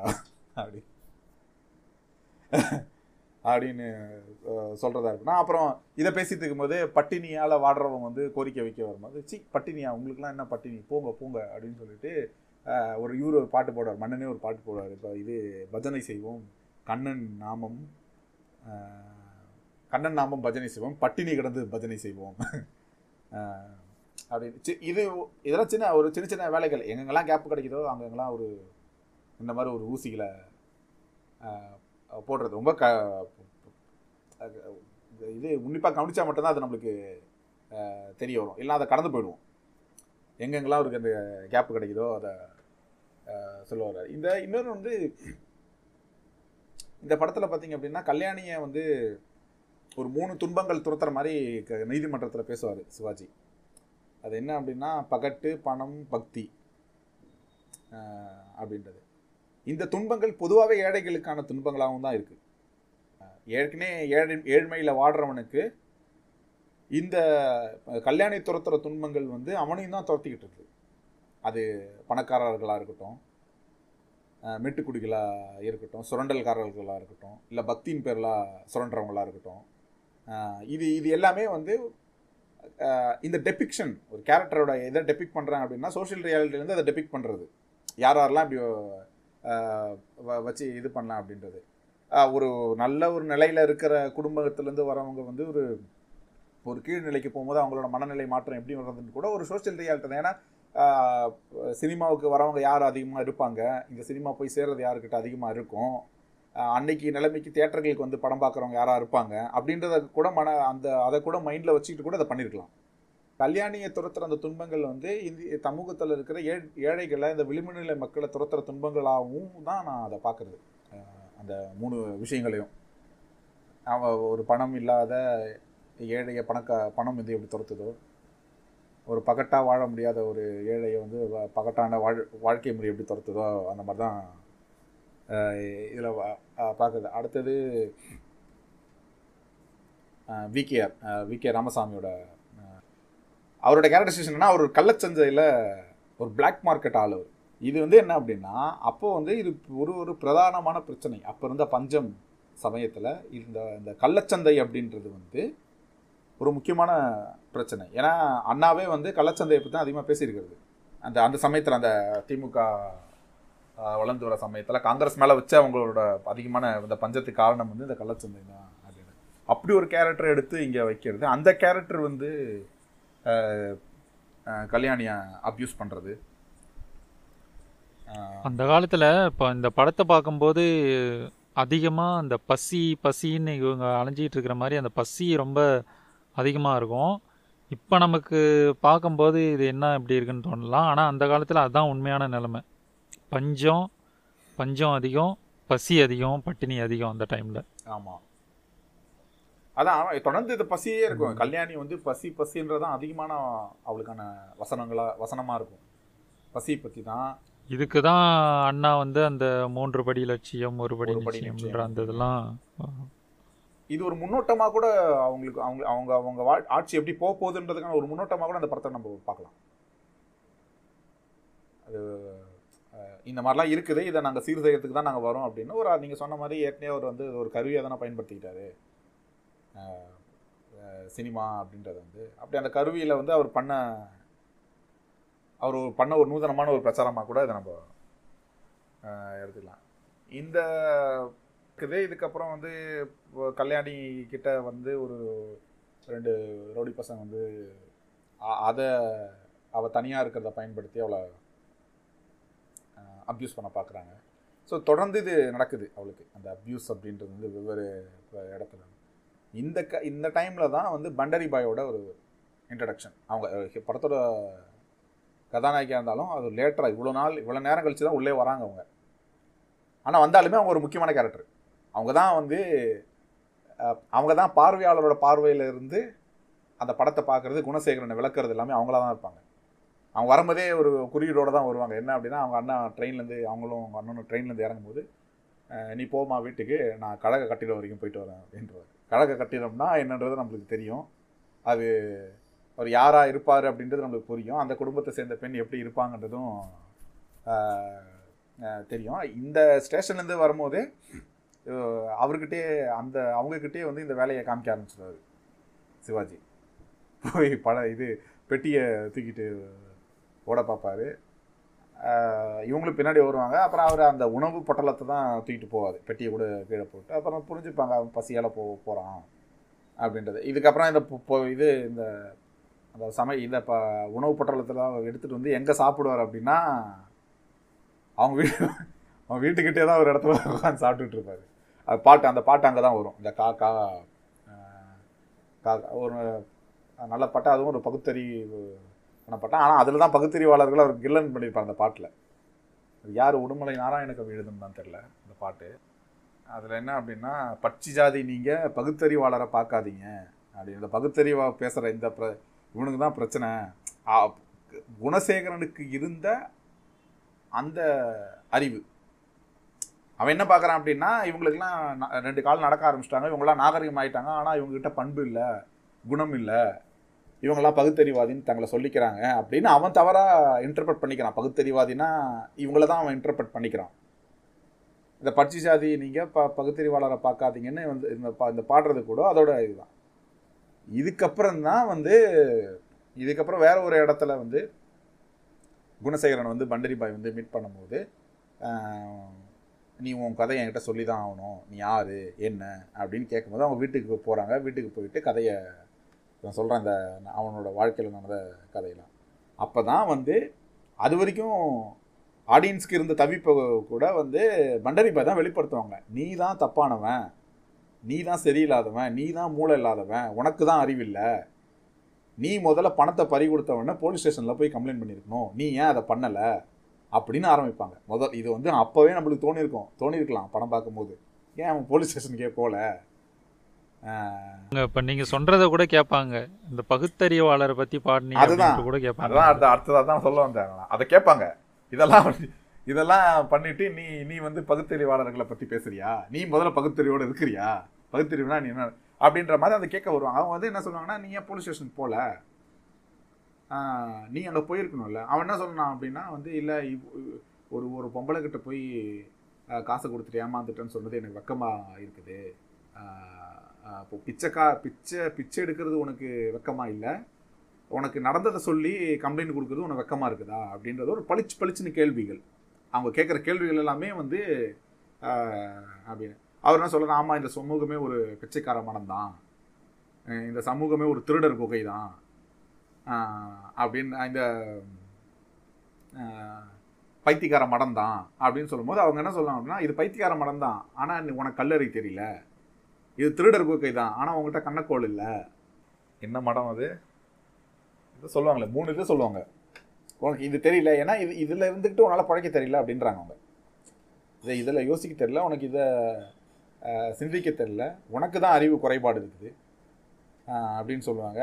நம்மளும் கொஞ்சம் அப்புறம் சைலண்ட் ஆகிடுவாப்பில். அப்புறம் அவங்க வீட்டில் படுத்துட்டு அப்புறம் யோசிச்சு எழுந்துட்டு போயிடுவார். நான் என் தங்கச்சியே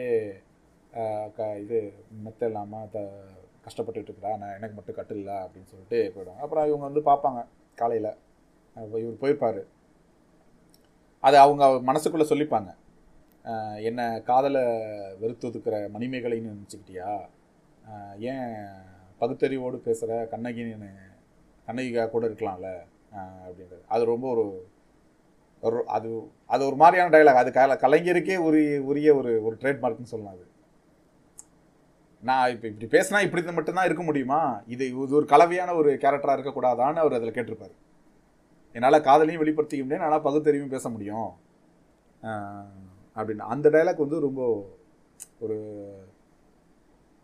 ஒரு திராவிட இயக்கத்தில் இருக்கிற ஒரு பெண் பேசுகிற ஒரு ஒரு வெளிப்பாடாக இருக்கும். அது பார்க்கணும். இதுக்கு நடுவில் அகதிகள் முகாம்னு காமிப்பாங்க. இங்கே தான் குணசேகரன் இங்கே தான் ஞானசேகரன் வருவார். ஏன்னா இதுக்கு நடுவில் அவர் வந்து அந்த ட்ராவலில் அவங்க எல்லாம் நடந்தே வர ட்ராவலில் செத்து போயிட்டதாகவே அவங்க நம்பிடுவாங்க. ஒரு கேம்பில் ஒரு மெடிக்கல் கேம்ப் பாம்பு போடுவாங்க. அந்த பாம்பு போடுறப்ப தான் பிரிஞ்சிருவாங்க. அவங்க அண்ணனை விட்டு இவர் பிரிஞ்சிருவார். அதில் கால் ஊனமாக இருக்கும். அப்புறமா அந்த பர்மாலேருந்து வந்தவங்களையே கூப்பிட்டுட்டு சுற்றுவார். எல்லாம் பிச்சைக்காரங்களாக சுற்றிக்கிட்டு இருப்பாங்க, தங்கறது இடம் இல்லாமல் அகதிகளாக. இந்த கேம்பில் ஒரு விஷயம் நடக்கும். கேம்பில் என்ன அப்படின்னா, பேர் எழுதிக்கிட்டு இருப்பாங்க எல்லாரையும், பேர் சொல்லுங்கள் அப்படின்னு. அதில் ஒருத்தர் வந்து உங்கள் அப்பா பேர் என்னாயா அப்படின்னோடனே அவர் ஏதோ ஒரு பிள்ளைன்னு சொல்லுவார், அந்த ஜாதி ஓட்டோட. இது அவர் பேர் என்னன்னு கேட்கும்போது என் பேர் வந்து அவர் பேர் ஏதோ சொல்லிட்டு ஜாதி சொல்லாம விடுவார். ராமச்சந்திரன் பிள்ளையா அப்படின்னு கேட்பாரு. அவர் ராமச்சந்திரன் மட்டும் சொல்லுவாரு. இவர் எழுதுறவரு ராமச்சந்திரன் பிள்ளைன்னு எழுத போவாரு. இல்ல நான் பிள்ளை எல்லாம் இல்லைங்க, உள்ள குட்டிலாம் இல்லைங்க, இல்லையா ஜாதியா அதான் இப்ப இல்லையங்க அப்படின்னாரு. அது என்ன நம்மளுக்கு தெரிய வருது அப்படின்னா, இன்றைக்கும் அது நம்ம பார்க்கறது தான். என்ன அப்படின்னா, இப்போ கூட டிஆர்பி ராஜா தானே, டிஆர் பாலு பையன், அவர் வந்து அவரோட தாத்தாவோட பேர் சொல்லும் போது அவங்க ஜாதி பேரோட சொல்லிட்டு தான் பேர் சொல்லும் போது ஜாதி இல்லாமல் சொல்லுவார். அது நடுவில் ஒரு இப்போ கொஞ்சம் அது ஒரு கான்ட்ரவர்சி ஆச்சு. அது போய் ஜாதி பேரை சொல்ல முடியாது, ஏன் சொல்லணும், அது வந்து அவர் அப்படி அறியப்படுறாரு, அதனால் அப்படி சொல்கிறாங்க, அவ்வளோதான் அப்படின்ட்டு. ஆனால் அது அந்த அடுத்த தலைமுறைக்கு அது போயிடுது, அந்த ஒட்டு போயிடுது. இது வந்து இந்த திராவிட இயக்கத்தோட தாக்கத்தை வெளிப்படுத்துகிற ஒரு காட்சி இது. அவங்க அப்பாவுக்கு அந்த பேர் இருந்தது, பையனுக்கு அந்த பேர் இல்லை அப்படின்றலாம். இது இந்த திராவிட இயக்கத்தோட பெரியாரோட ஒரு தாக்கத்தை அந்த அதை அதை அதை சிம்பாலிக்காக சொல்கிற ஒரு காட்சி தான் இது. அதுக்கப்புறம் தான் அது தொடர்ந்து பின்னாடி இவர் எஸ்எஸ்ஆர் வருவார், இது எஸ்எஸ் ராஜேந்திரன், அவர் தான் ஞானசேகரன்ற கேரக்டரை நடிச்சிருக்காரு. அவர் வந்து எங்களுக்கும் இடம் கொடுங்க அப்படின்ட்டு, ஒருத்தர் கூட இடம் இல்லை, நீங்கள் எல்லாம் கூட்டமாக வந்திருக்கீங்க போ அப்படின்னு. அதுக்கு முன்னாடி தான் ஒரு டெல்லிக்காரன் ஒரு ஹிந்திக்காரன் ஒருத்தான் வருவான், என்னையா நீ இங்கே என்னையா வந்திருக்கிற, நீ எப்பயா திரும்பி போவ அப்படின்னு கேட்கும்போது அவனுக்கு அதான் ஒரு ஆள் தான் இருக்கிறான், அந்த ஒரு இடத்த கூட இங்கே விட்டுறாங்க, வடநாட்டுக்கு காரங்களுக்கு விட்றாங்க, இந்த மண்ணிலே பிறந்த வளர்ந்த இந்த உரிமை சார்ந்த வசனங்கள் எல்லாமே ஞானசேகரனுக்கு அதிகமாக இருக்கும். பிச்சைக்காரனாக இருக்கிற அந்த ஞானசேகரனுக்கு அந்த அந்த வசனங்கள்லாம் அதிகமாக வச்சுருப்பாங்க. இப்போ எல்லாருமே இங்கே இந்தியா வந்தாச்சு, குணசேகரனும் வந்தாச்சு, எல்லாமே வந்தாச்சு. அவங்க அண்ணனும் வந்து இங்கே வந்துடுவாங்க, இங்கே வந்து அவர் ஒரு ஜட்ஜாகவே ஆடுவார். அதுக்குள்ளே இந்த கல்யாணி துன்புறுத்தல்கள், விகே ராமசாமியாக இருக்கட்டும், இல்லை அதுக்கு முன்னாடி அந்த இட்லி கடையில் பிரச்சனை பண்ணுவாங்களா இருக்கட்டும், இதனால் அவங்க வந்து அந்த வேலையை விட்டும் கூட நடக்க ஆரம்பிச்சிடுவாங்க. அந்த சாமியார் இது வந்து முக்கியமானது, ஏன்னா அந்த காட்சி வச்சதுக்கெல்லாம் அவ்வளோ அந்த காலத்தில் வந்து அவ்வளோ எதிர்ப்பு. அது எப்படி கோயிலில் அந்த மாதிரி நடக்கும், இது வந்து இவங்க வேணும்னே அந்த மாதிரி காட்டுறாங்க அப்படின்னு சொல்லிட்டு அப்போ அதை ஒரு பெரிய இஷ்யூவாக எழுப்பினாங்க. ஆனால் பின்னாடி நம்ம வீடியோலாம் வந்துச்சு, இது கருவறையிலேயே வச்சு பண்ணதெல்லாம். ஆமாம் ஆமாம் ஆமாம், இப்படி தான் பண்ணுவானுங்கன்னு அந்த ஆளுக்கு தெரிஞ்சிருக்கு, கலைஞருக்கு தெரிஞ்சிருக்கு, அதை தான் பண்ணியிருக்காங்க. ஆமாம் ஆமாம், அவர் அதை தான் படத்தில் வச்சுருந்துருக்காரு. ஆமாம் ஆமாம், அது அதுக்கப்புறம் இதுக்கப்புறம் நடக்கிறது. அது இந்த இது அந்த விகே ராமசாமி வீட்டிலேருந்து வந்ததுக்கப்புறம் இவங்க வந்து தெருவா போய் குழந்தைக்கு பசிக்கிட்டு பசின்னு கேட்பாங்க. அப்புறம் அதோட இடத்துல சொல்லார், ஜட்ஜி சேகரோட வீடு இருக்குது, அங்கே அவங்க வீட்டில் ஃபங்க்ஷனு, அங்கே பொங்கல் தச்சு கொடுப்பாங்க அப்படின்னு இவங்க போய் உதவி கேட்பாங்க. அங்கே வெளியில் வாட்ச்மேன் வந்து போமா போமா அப்படின்னாரு. இதுக்குள்ளே அவர் வெளில வந்துடுவார், வெளில வந்து வேறு ஒருத்தரை வரவேற்கிறதுக்காக வருவார். இவங்களை இவங்க கல்யாணி வந்து அண்ணனை பார்ப்பாங்க, பார்த்துட்டு போய் கேட்பாங்க. இந்த இடத்துல என்ன அப்படின்னா, குணசேகரன் கிட்ட ஒரு மனநிலை மாற்றம் ஏற்பட்டுடுச்சு. ஒரு அவனோட பண்பு மாற்றம்ன்றது வந்து நடந்துருச்சு, பண்புல தன்மையில எல்லாத்துலேயுமே. ஏன்னா அவன் வந்து அந்த ஏழ்மையோட அந்த வழி அவனால் உணர ஆரம்பிச்சதுலேருந்து அவனுக்கான மனநிலை மாறி இருக்கு. அப்புறம் பண்டரி பாய் மாதிரி ஒரு ஆள் கொடுக்குற அந்த ஆலோசனைகள் வந்து அவனை மாற்றிருக்கு. ஆனால் என்னதான் வந்து சந்திரசேகரனுக்கு வந்து தம்பிகளை பிரிஞ்சிருந்தாலும் தங்கையை பிரிஞ்சிருந்தாலும் அந்த மேட்டிமைத்தனம் அப்படின்றது வந்து இன்னும் அவருக்கு போகலை, அவர் அப்படியே தான் இருக்கிறாரு. அதோட வெளிப்பாடாக தான் இந்த காட்சி இருக்கும். போய் கேட்பாங்க, உதவி கேட்பாங்க, இவர் கொடுக்க மாட்டேன்னுவார், அப்புறம் வாங்குவார், அவங்க காலை பிடிச்சி கெஞ்சுவாங்க, இவர் எட்டி உதைப்பார். இப்போ இது எப்படி பார்க்குறது அப்படின்னா, ஏழ்மையில் உழலும் போது ஒரு மனுஷனோட சிந்தனை மாற்றம் வந்து எப்படி இருக்குது, அவன் அந்த வாழ்க்கையில் அந்த வாழ்க்கை முறையில் அவன் அதை அனுபவிக்கும் போது அவன் அதெல்லாம் புரிஞ்சுக்கிறான், ஈஸியாகவே புரிஞ்சிக்க முடியுது அவனோட வழியை. இப்போ எஸ்எஸ்ஆர் ஞானசேகரன் வந்து எப்படி வந்து பிச்சைக்காரர்களுக்கான உரிமைகளை பேச ஆரம்பிக்கிறாரோ, எப்படி உரிமைகள் பறிக்கப்படுது, நாமளும் இந்த நாட்டுக்கு இப்போ இந்த மாதிரி உரிமை சார்ந்த விஷயங்களை சிந்திக்கிற ஆட்களாக அவர் மாறுறாரு. சிவாஜியும் வந்து இதுக்கப்புறம் அந்த பண்டரி பாய் வந்து சமுதாய புரட்சியை தான் நீ இது பண்ணணும், நீ ஒரு ஆள் பாதிக்கப்பட்டதுக்காக வந்து சுயநலம் சார்ந்தே சிந்திக்கக்கூடாது, இந்த மாதிரி கல்யாணிகள் உருவாகாமல் இருக்கிறதுக்கு என்ன பண்ணணும், அதுக்கு தான் நம்ம சிந்திக்கணும் அப்படின்ற மாதிரி அந்த மாதிரி ஃபீடெலாம் அவருக்கு போகுது, அந்த மாதிரி ஃபீட்பேக்ஸ்லாம் அவருக்கு போகுது. அவருக்கும் அதில் மாற்றங்கள் வருது, அவர் சிந்திக்க ஆரம்பிக்கிறாரு, பேசுகிறாரு. ஆனால் சந்திரசேகரனுக்கு அது நடக்கவே இல்லை, அவர் ரொம்ப சேஃப்டியாக தான் இருக்கிறாப்புல. அதுதான் இந்த காட்சியில் நம்ம பார்க்க முடியுது. கல்யாணம் எட்டி உதைக்கிறதா இருக்கட்டும், அது வந்து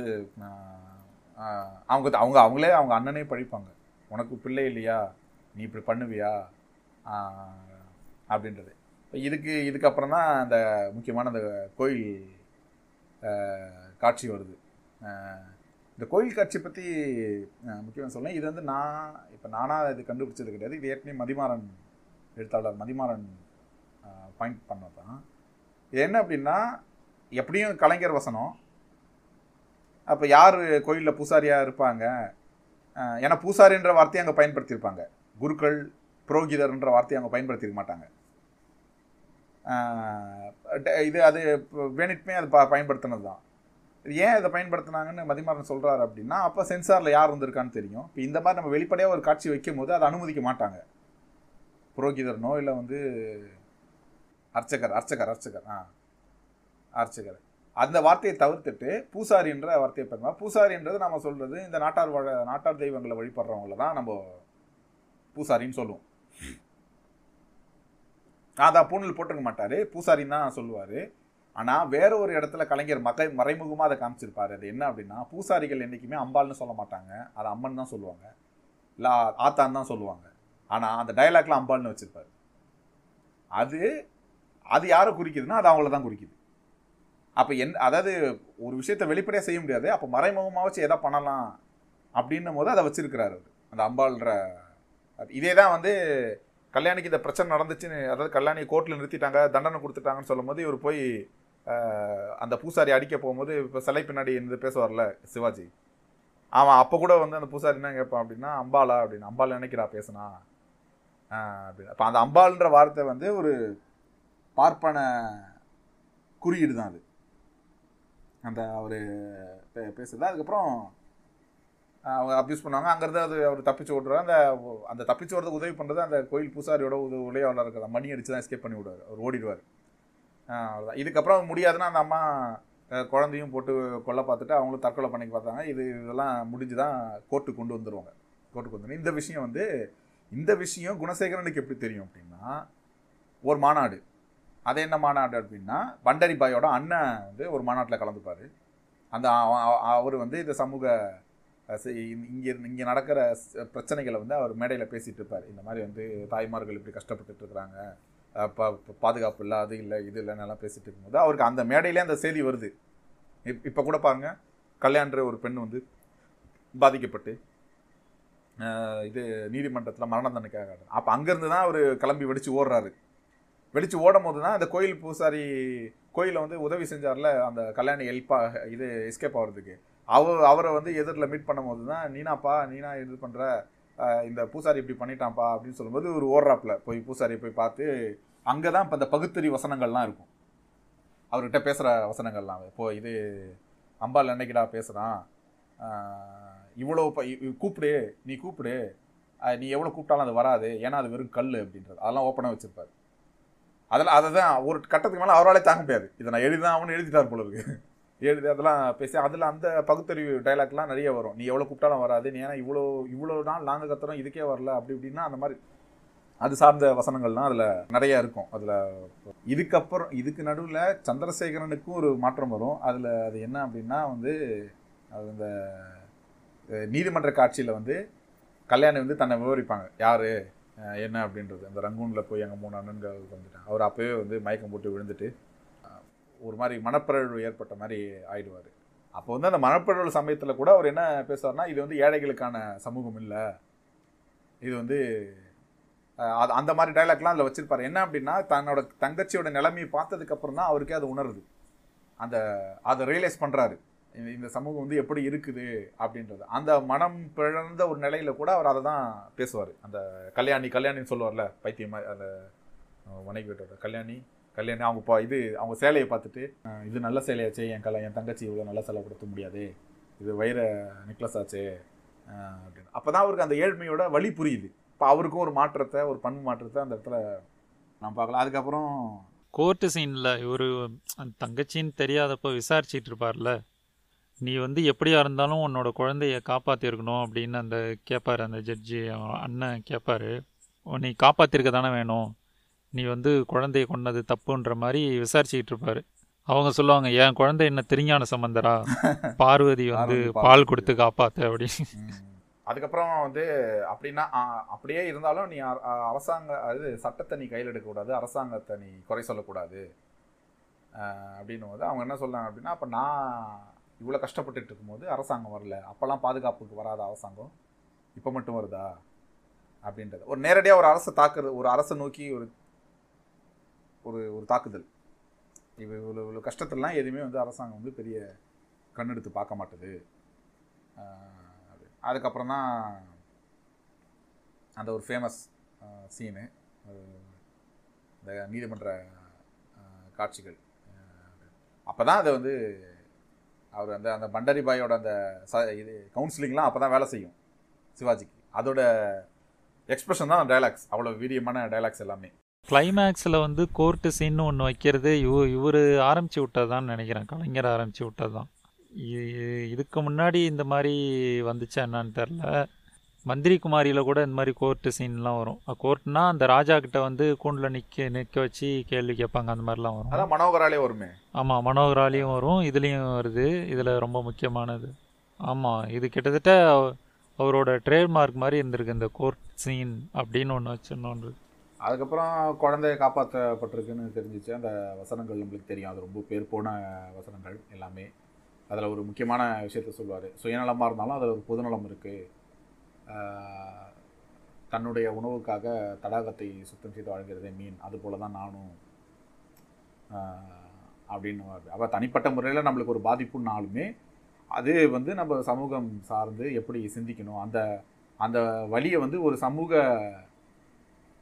சமூகம் சார்ந்த ஒரு சிந்தனை அப்படி வந்து மாற்றிக்கிறதுக்கான வழியை நம்ம எப்படி யோசிக்கணும், அப்படி தான் நம்ம யோசித்தா மட்டும்தான் இங்கே மாற்றங்கள் சாத்தியம் அப்படின்றதான் அதை அதில்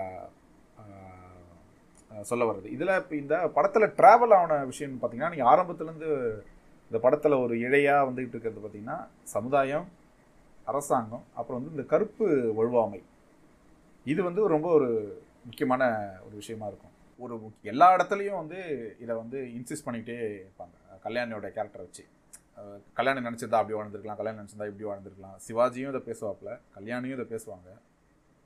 கல்யாணியை அப்யூஸ் பண்ணணும்னு நினைக்கிறவங்க இதை வந்து தொடர்ந்து இதை பேசுவாங்க. பணக்காரர்கள். ஆமாம் ஆமாம்.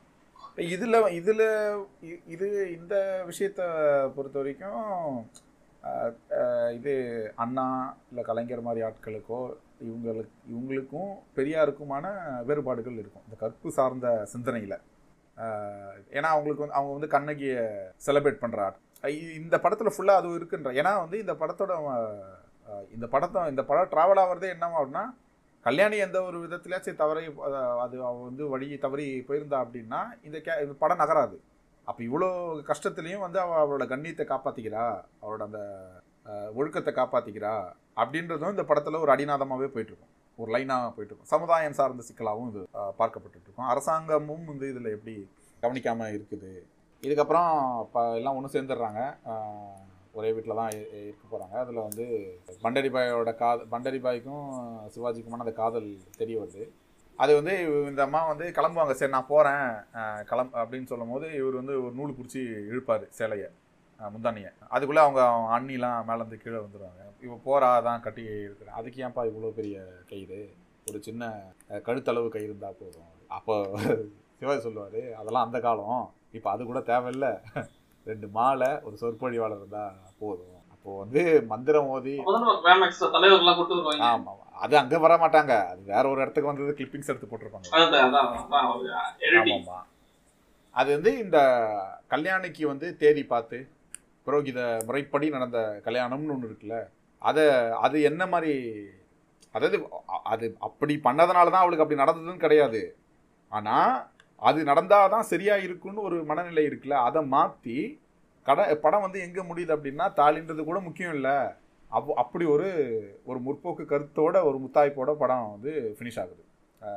இதுக்கு நடுவில் இது எஸ்எஸ்ஆர் இது ஞானசேகரன் வந்து நானும் கிளம்புறேன், உங்கள் வாழ்க்கை எனக்கு சரிப்படாது அப்படின்னு. அப்போது அவங்க பெரிய அண்ணன் என்ன சொல்கிறார் அப்படின்னா, உன் கொள்கைப்படியே வரேன், பங்களாவாசிகள் பரதேசிகள் ஆகக்கூடாது, பரதேசிகள் பங்களாவாசிகள் ஆகலாம், போய் எல்லாரும் இங்கே கூப்பிட்டு வா. அதுக்கப்புறம் தான் அவங்க அந்த ஒரு விடுதி திறக்கிறாங்க, அந்த விடுதிக்கு தான் எல்லாரையும் வரவேற்கிறதா அது காட்சியோட முடியல. படத்தோட அடிநாதம்ன்றது வந்து படத்தோட இதுன்றது வந்து மனிதநேயம் தான். எனக்கு மனிதமற்ற ஒரு சமூக சூழல் எப்படி இருக்குது, குரலற்றவர்களுக்கு இங்கே எந்த பாதுகாப்பும் இல்லை, வலுவற்றவர்களுக்கு எந்த ஒரு உத்தரவாதமும் இல்லை அப்படின்றதான் படம் வந்து ஒரு திராவிட இயக்கத்தோட கண்ணோட்டமும் அதுதான். விளிம்பு நிலையில் இருக்கிறவங்களோட ஏற்றம், அவங்களோட சமூக பொருளாதார அரசியல், இதை பற்றி தான் அதோட கண்ணோட்டம், அதோட பார்வையும் அதோட கொள்கை கோட்பாடெல்லாம் அதை ஒட்டி தான் இருக்குது. படமும் வந்து அதை தான் ரெப்ளிகேட் பண்ணுது. படத்தில் அந்த ஒரே ஒரு இடத்துல மட்டும்தான் அந்த ஜாதியை பற்றின ஒரு சின்ன கிரிட்டிக் மாதிரி பெருசாக பெரிய பெரிய விவாதமாக ஒரு பெரிய விஷயமா வந்து ஜாதியை பற்றியோ இல்லை சாஸ்திர வேதங்களை பற்றி அந்த மாதிரி இப்போ நீங்கள் சொன்ன மாதிரி இதில் மந்திரிகுமாரில் இருக்கிற மாதிரி அந்த மாதிரி எதுவும் இதெல்லாம் இல்லை. ஏன்னா நமக்கு எல்லாம் தான் தெரிஞ்சாலுமே எல்லாத்தையும் ஒரு படத்தில் போட்டு திணிச்சிடக்கூடாதுன்றதுலையும் அவர் கரெக்டாக இருந்திருக்காரு. இன்றைக்கும் இந்த படத்தை ரிலேட் பண்ணிக்க முடியும், இன்றைக்கும் இந்த படத்துக்கான ரிலவன்ஸ் இருக்குது. அதே நிலைமையில் இல்லைனாலுமே இன்னும் இந்த மாதிரி நிலைமைகள் நீடிச்சுட்டு தான் இருக்குது. ஆரம்பத்திலே சொல்கிற மாதிரி அதே தான் திரும்பவும் முடிவுரையிலையும் சொல்லணும்னு நினைக்கிறேன். அவரோட வாழ்க்கையில் வந்து ஒரு அரசியல்வாதியாக தான் இருந்திருக்காரு. அவர் என்ன எதெல்லாம் பயன்படுத்தி அவரோட கருத்துக்களை பரப்ப முடியுமோ அதையெல்லாம் பயன்படுத்திகிட்டு இருக்காரு. அது பத்திரிக்கையாக இருந்தாலும் சரி, பின்னாடி அது நாடகம், சினிமா, எல்லாத்தையும் பயன்படுத்தி அவர் என்ன பேசணும், அந்த சமுதாயத்துக்கூட எதை உரையாடணும்னு நினச்சாரோ அதெல்லாம் பண்ணியிருக்காரு. அப்படி இருந்த ஒருத்தரால் தான், ஒரு கலைஞராக இருந்த ஒரு அரசியல்வாதியால் தான் 133 அடியில் திருவள்ளுவர் சிலையை கன்னியாகுமரியில் வைக்க முடியும். அப்படி ஒரு கலைஞராக இருந்த ஒரு முதலமைச்சரால் தான் அண்ணா நூற்றாண்டு நூலகத்தை உருவாக்க முடியும். அவர் படத்தில் வச்ச வசனம், அந்த நரம்பு தெரிக்க தெரிக்க வார வண்டி இருக்கிறானே அப்படின்ற அந்த அவனோட கஷ்டத்தை புரிஞ்சுக்கிட்டு கை ரிக்ஷாவை ஒழிக்க முடியும். சமூகத்தை புரிஞ்சுக்கிட்டவன் தான் கலைஞனாக இருப்பான், சமூகத்தை புரிஞ்சுக்கிட்டவன் தான் அரசியல்வாதியாகவும் இருப்பான். கலைஞராகவும் ரெண்டுத்துலையுமே அவர் முழுமையான கலைஞராக இருந்திருக்காரு, முழுமையான அரசியல்வாதியாக இருந்திருக்காரு.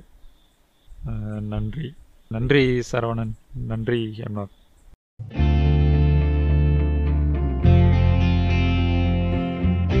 இதுவரை நீங்கள் கேட்டது டீக்கடை டிஸ்கஷன்.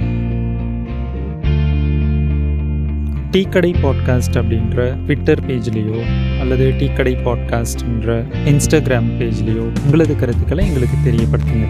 அல்லது ஆங்கர் ஆப் யூஸ் பண்ணிங்கன்னா வாய்ஸ் மெசேஜ் மூலமாகவும் உங்களது கருத்துக்களை எங்களுக்கு தெரியப்படுத்தலாம். மீண்டும் சந்திப்போம்.